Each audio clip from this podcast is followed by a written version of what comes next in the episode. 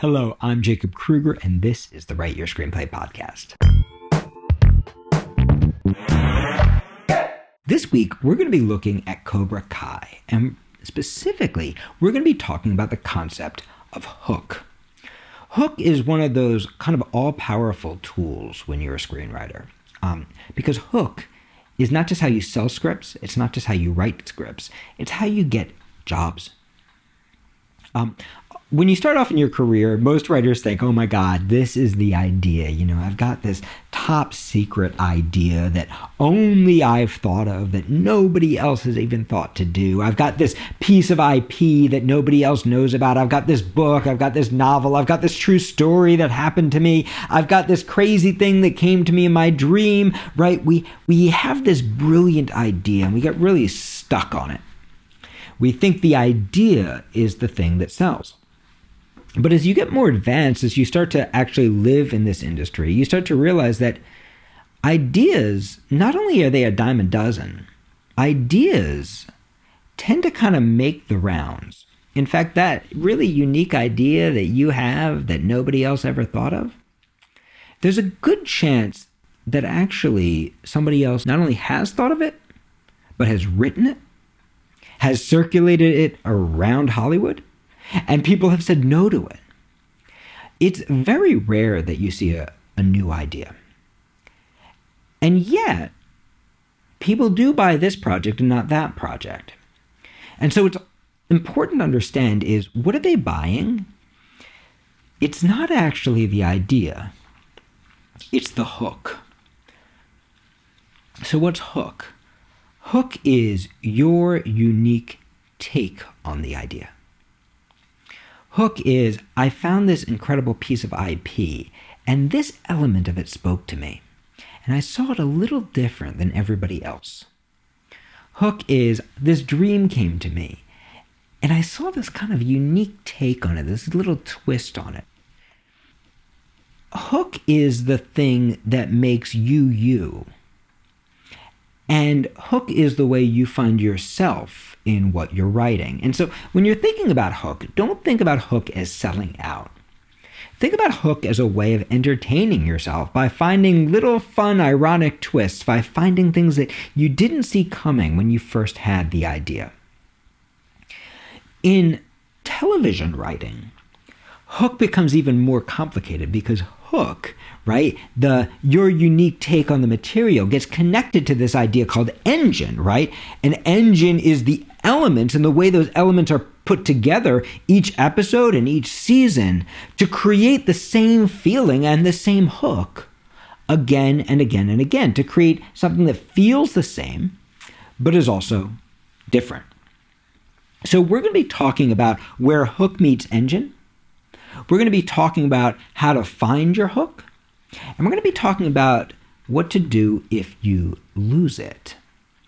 Um, you would think once you had a good hook that you would never lose it, right? Once you had that amazing take on new material, that you would hold on to it like your life depended on it. But if you're a feature film writer, guaranteed you have done a draft where somehow you lost track of that great idea. Where somehow you realize, huh, that's funny, I wrote a different movie or you realize, wow, that idea's there, but I've got secondary characters and subplots that are kind of gumming up the works and taken away from it. In TV, it gets even more complicated because often you start off so strong and the hook is totally working and the engine is totally working. But as you get deeper into your seasons, the characters start to change. And when the characters start to change, sometimes that hook that was working at the beginning stops working. And when that happens, your show starts to feel different. I'm laughing right now. I don't know if you can hear behind me, but the wind, it's like gale force winds behind me. So if you hear things whipping around, it's just a little bit of Wizard of Oz happening in the background right now as I record this. Um, so, okay. So, in a way, Cobra Kai is like the classic work for hire project. In a way, Cobra Kai is exactly what happens for most screenwriters in the industry, right? We always want to think like I'm going to sell my big spec script and that's going to launch my career. And for some writers that's true. But for many writers, the spec script or the spec pilot is actually just the way you get hired onto the show. It's just the way you get hired onto the project. And most of the work today in Hollywood is work for hire work and rewriting work, where some producer has an idea that didn't even come from you, where some producer has an old piece of IP that nobody wants anymore, like The Karate Kid. And they're looking for a unique hook. They're looking for a unique take on the material. They already have the idea. They know they want to do a remake of The Karate Kid. But they don't want it to feel exactly the same. It can't just be The Karate Kid again. It's got to have a hook. And so your hook is where you bring you to the Karate Kid. It's where you entertain yourself. It's where you go, oh, I got this idea, this piece of material, this book, but this is how I want to adapt it. These are like the wonderful twists and turns that only I would think of. This is the feeling that I want the show to have. So, Cobra Kai's got a fabulous little hook, and it's so simple. And in fact, every single element of Cobra Kai just grows out of this hook. In a way, you can think of Hook as just the process of adding ironic twists to a really good idea. So, here's the first part of the hook. Okay, we know it's the Karate Kid, right? We know we're really just remaking the Karate Kid as a TV show, but we want it to feel like today, not like 1983. So, all of Cobra Kai basically boils down to one really simple hook, which is what if we told the Karate Kid from the perspective of the bad guy. What if the bad guy was the good guy and the good guy was the bad guy? What if, from Johnny's point of view, Danny LaRusso ain't the hero? Danny LaRusso is the antagonist. So, from Johnny's point of view, it looks a little bit like this. This is what the Karate Kid looks like. Here I am, kid in high school, I'm dating the love of my life, Ali, this girl that I literally, literally will never get over. And this new kid moves to town, and he's such a jerk.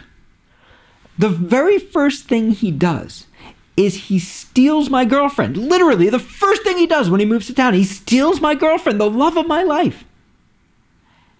This kid's such a jerk. I'm trying to celebrate Halloween.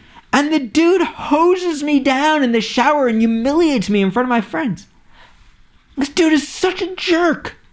He, in the most important karate tournament of my life, he defeats me with an illegal kick and it doesn't just ruin my karate career, it ruins my relationship with my mentor, John Kreese, like the one person I respect in the world. This guy is such a jerk that nothing has worked out in my life ever since.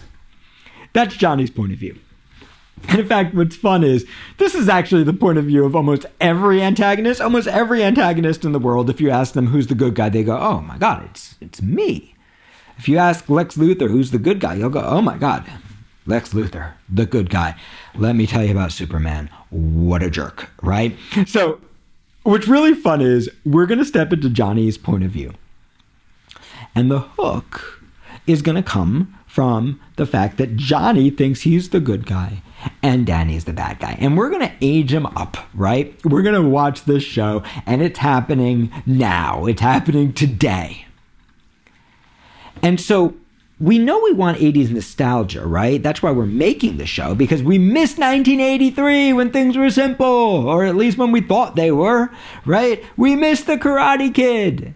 We missed that feeling of childhood. Just like we enjoyed in Stranger Things that 80s nostalgia, we want that 80s nostalgia. Okay, cool. But we're not going to get that 80s nostalgia like we do in Stranger Things. Instead, the 80s nostalgia is going to grow out of the hook. You see, for Johnny Lawrence, since that karate tournament happened, literally nothing else has happened. Johnny Lawrence is still stuck in 1983. He still hasn't gotten over any of it. And in fact, where's the humor of Karate Kid going to come from? It's going to come from the fact that for Johnny Lawrence, it still is 1983. Johnny still has a cassette player in his car. And guess what? When he gets a new car, he has a brand new cassette player installed. The gag, the joke, the humor comes from the fact that neither Johnny nor anybody else in this show has moved on at all since the Karate Kid happened. And so we're going to experience nostalgia through Johnny's inability to move on.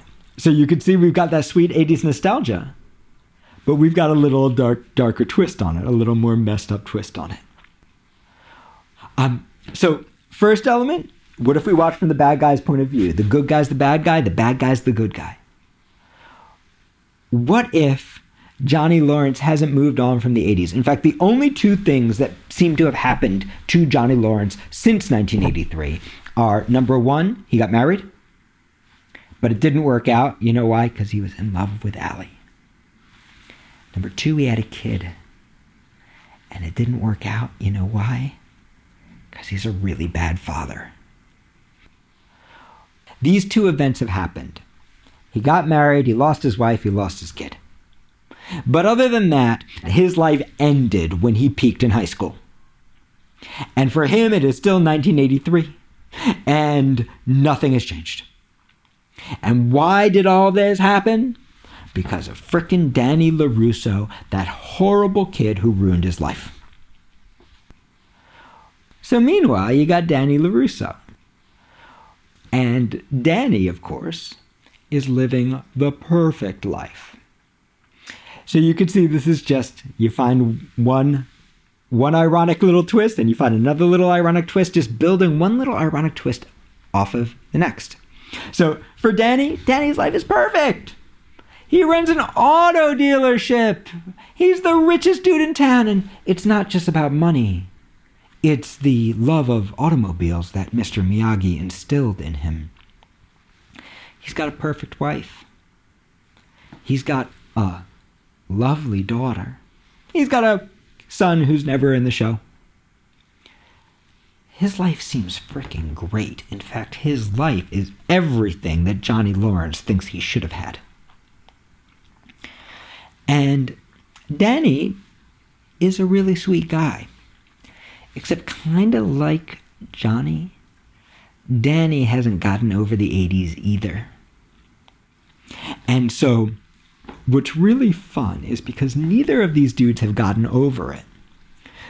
Danny keeps on acting like the bad guy because he's so upset about Johnny.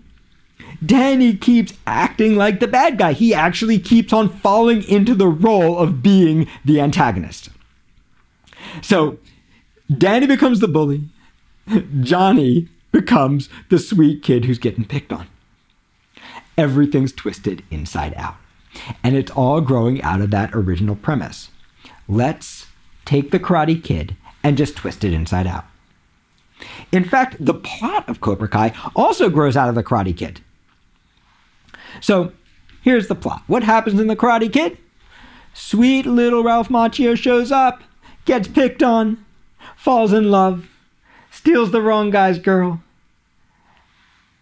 gets his butt beat, learns karate, becomes a different person, a better version of himself. That's the Karate Kid, right? So, what happens in Cobra Kai? Well, there's a new Danny LaRusso in town. There's a new Karate Kid in town, and his name's Miguel. And just like the first Karate Kid, Miguel arrives with a really cool mom and no chance of surviving high school. And his neighbor, Johnny Lawrence, for whom nothing has happened since 1983, sees that this kid's a little nerd who's getting his butt kicked. And he decides, you know what? I'm going to take this kid under my wing. In fact, you know what? I'm going to bring back Cobra Kai so I can change this kid's life. So I can stop him from getting his butt kicked. So you see, it's basically ah, what if the Karate Kid had found Cobra Kai rather than Mr. Miyagi? And you can already see the fun that's going to come from that. So, instead of the Danny LaRusso, Mr. Miyagi character being the mentor, we got Johnny as the mentor. And Johnny, Johnny's values ain't changed since Cobra Kai, which means Johnny's really messed up. But oddly, next little ironic twist, even though he does the most messed up stuff, even though he does everything that you should never, ever, ever do if you're a sensei, all of his lessons start to work. Both for Miguel and for Miguel's friends. And pretty soon, Johnny Lawrence is the king of the nerds. And he's transforming these nerds into kids with confidence. Except because he's Johnny Lawrence, they are also becoming the next generation of bullies. So you can see the fun here and the moral complication and the like slightly more twisted version of the Karate Kid. Meanwhile, seeing this happen, what does Danny do? Danny decides he has to destroy Cobra Kai once and for all which is why he starts his own dojo, Miyagi Do, for the sole purpose of putting Cobra Kai out of business. You see, he's being the bad guy. So all these kids whose lives are transformed by Johnny Lawrence, right, now they're being threatened by the evil bully Danny LaRusso, who's trying to bring his hippie Miyagi shit and ruin their lives. You can see it's just the Karate Kid inside out. And this hook works perfectly for almost the entire first season. In fact, to generate episodes forever, all you have to do is figure out what's the totally messed up thing that Johnny Lawrence is going to teach his students. How does this totally messed up thing actually work, but also not work on the moral level? How is Danny trying to do the right thing, but how does his trying to do the right thing lead him to acting like a jerk?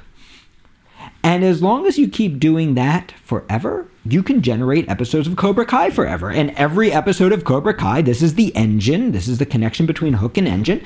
Every episode of Cobra Kai is going to feel the same. It's going to feel badass and funny and nostalgic and twisted and dark and fun it's going to feel like the Karate Kid inside out. In fact, by the time we get to the end of the first season, not only has has Danny become the antagonist to Johnny, he's actually replayed the events of the original Karate Kid. He has stolen the one person that really matters to Johnny. In The Karate Kid, it was Ali, the girl. In Cobra Kai, he's stolen his son. He's become the mentor to Johnny's long lost, estranged child, the only person Johnny really wants to reconnect with in the world. So, you can see where does the engine come from? Where does the hook come from? It comes from the existing material. It's just giving the events of the existing material a little twist to make them feel like Cobra Kai instead of the Karate Kid. It's just finding one layer of irony after another, after another, after another, but the engine just grows out of that initial hook, right? Once you know it's the Karate Kid inside out, it's the Karate Kid from Johnny's perspective, you know, okay, then I just give this a twist and this a twist and this a twist and this a twist. How does it all look like from Johnny's perspective? How does each element of the engine serve that wonderful, simple hook? So this works through almost the entire first season. And then what happens is a little problem which is Johnny, is changing. In the process of mentoring these kids, Johnny's kind of getting his act together. Johnny's kind of developing some sensitivity. Johnny's kind of turning into a nice guy. And if Johnny turns into a nice guy and stops doing messed up shit, Cobra Kai is going to stop feeling like Cobra Kai. So the writers, being smart, go, uh oh, we're in trouble. And they pull what seems like a smart move. Okay, if Johnny Lawrence is starting to turn into Mr. Miyagi, then we need a new John Kreese. We need a new evil sensei to be the good guy. Well, what about the initial sensei? What if we bring John Kreese back? So here's what happens at the end of season one John Kreese is back. He's back to make sure that Johnny Lawrence keeps on doing fucked up shit. Because without John Kreese, Johnny Lawrence is going to turn into Mr. Miyagi. And if Johnny Lawrence turns into Mr. Miyagi, the show ain't going to work. Okay, so we get to season two and we think it's going to work, except we got a problem, which is they don't know what the hell to do with John Kreese. Because John Kreese is just kind of standing around looking menacing they don't really know what to build yet. And remember, what we're trying to create here is not a feeling of dread about the psychopath next door who might do anything. What we're trying to do is create that feeling of fun about the twisted guy whose values are all fucked up, but who's really trying to do the right thing. So, you can see at the beginning of season two, things get messy. And as we get deeper into season two, the challenge is becoming worse and worse because Cobra Kai is starting to feel like the Karate Kid. See, it's not just Johnny Lawrence who's getting his act together, it's also Danny LaRusso. Both of them are starting to put the past behind them. Both of them are starting to figure out real Miyagi values. Both of them are starting to become really good guys and really good senseis. And if that happens, Cobra Kai don't feel like Cobra Kai. Cobra Kai feels like the Karate Kid. In fact, there is an episode early in season two where you're watching the Cobra Kai kids do their training and you're watching the Miyagi kids do their training, and you want to think, oh, I get it. Johnny Lawrence's training is really messed up, and Danny LaRusso's training is really Mr. Miyagi style. But what you're actually seeing is Johnny's kids are in a cement truck, and Danny's kids are on a balancing platform in the middle of a pond. And the two senseis are basically doing the same thing. You can't actually even tell the difference between them anymore. And uh oh, the piece is frickin' broken. And the writers the writers, realizing this, do what almost every writer does in the situation, where they realize, oh my God, we've completely lost our hook. We've completely lost our engine. We've allowed the character changes to destroy what makes our show feel like our show. They panic. And when writers panic, they tend to do the same silly thing, which is when writers panic, they look for drama. So, how do they look for drama? Well, in the season finale, we are going to see some of the most badass karate we've ever seen in a high school. And at the end of the sequence, poor little Miguel is going to be paralyzed. Well, what? And suddenly, Cobra Kai doesn't feel like Cobra Kai. We were watching this fun, silly show. And suddenly, we're watching Friday Night Lights. Suddenly, we're in TV drama land. And yeah, we got a wow, I didn't expect that season end, but the show doesn't feel like the show anymore. And that means we're in trouble because you didn't come to Cobra Kai to cry. You came to Cobra Kai to laugh your ass off. And now we don't feel even like the Karate Kid anymore. It doesn't feel like sweet, schmaltzy Karate Kid 1980s nostalgia. It feels like a sad drama about a kid who might never walk again. So as we enter season three, we are fucked. Cobra Kai feels like Friday Night Lights. We're watching, we're wondering, is Miguel going to deal with it? Uh, is Miguel going to ever walk again? We're watching the kids deal with their grief. And we're wondering, is this show ever going to get on track again? And here the writers do a smart thing, and this is how you find your engine. When writers are scared, when things aren't working, we almost always look outside of ourselves, right? We imagine, oh, it must be the next great idea. It must be that thing that's out there that I haven't figured out yet. Maybe I need to write my friends and ask for ideas or thoughts or clues, right? But the answer is rarely out there. The answer is always in here. The answer is always about going back to the original material.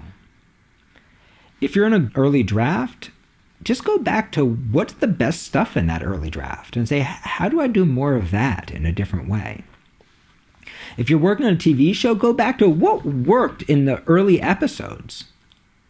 And how do I go back to doing more of that? The answers are never out there. The answers are always in what already exists, what, what already is beautiful. That's where the engine really lies. It's always about coming back to your initial hook, not the hook for them, not the hook that you sell people, the hook for you. The hook that made you want to write this thing in the first place, the you, the you in the script. And of course, this is true in life too, right? If your life isn't quite working, if your life isn't going where you want to go, we often think like we got to burn it all down, or we got to make the huge decision, or we have to make the huge change, right? We have to become a completely different person. We got to reach for the drama. No, we don't have to do any of that. What we actually have to do is we have to start to take stock not of not not of what's not working, but actually what is. And then we have to start to ask ourselves, okay, how do I do more of that? How do I double down on that hook? What hooks me in my life? What hooks me in my art? How do I do more of that and more of that? How do I double down on that? Or how do I build the structure in my life that's going to bring me back to the stuff that was working in a different way? So, what works in the Karate Kid? Well, it's back to that simple engine, right? Johnny's got to do the most effed up things and they've got to work. And Danny's got to do the sweetest, kindest things with the best intentions and he's got to keep on acting like a jerk. He's got all the things that Danny does have to not work. And all the things that Johnny does that shouldn't work have to work. And so the writers go back to that and they realize, oh, it's not about the drama. It's not about the big things. It's about the little things. What messed up thing does Johnny Lawrence need to do? And they come up with a great idea. Johnny Lawrence needs to teach Miguel to walk. Why? Because watching Johnny Lawrence, who doesn't understand that Miguel cannot walk, try to cure him with good old 80s montage sequences is going to be effed up and hilarious. And so we're going to watch this sequence where Johnny's trying all these exercises to make Miguel walk, and Miguel keeps falling on his face. And Johnny, when anybody else would go, maybe the kid needs a doctor, Johnny just keeps on doubling down. And of course, because it's Cobra Kai, it freaking works. And now suddenly we are back on that engine again. We are back on that hook again. So, this is the thing that I want to leave you with. And it's going to be so valuable for you. It's going to be valuable when you're writing your first draft and you go, well, what's that? What's that wonderful thing there? What's the cool thing? What's the hook of this character, the hook of this moment, this hook of this scene? How do I do more of that? How do I build on that? What's the next little twist on that? It's going to help you when you get your first staff writer job and you're in the room and you're scared and you know the first thing you say, it better be a good thing, right? It better land on the showrunner. You're going to think, well, what's the hook? What's the engine of the piece? What makes it work? And how do I do more of that? You're you're going to use this when you get staffed on a show that's been running for five years and the writers are tired and the engine seems to be burning out and suddenly everyone's getting cancer and dying, right, because they're trying to find drama. You're going to be the one who says, no, no, no, it's not about that. It's about what were we doing in season one. And how do we come back to that in a different way? It's going to benefit you when you're a showrunner for the first time. It's going to benefit you when you're a development executive, when you're a producer on a show. It's going to benefit you when your own writing just isn't working and you don't know why, when you feel like you lost the lightning in a bottle that you had for a moment, when the feeling of your show starts to change.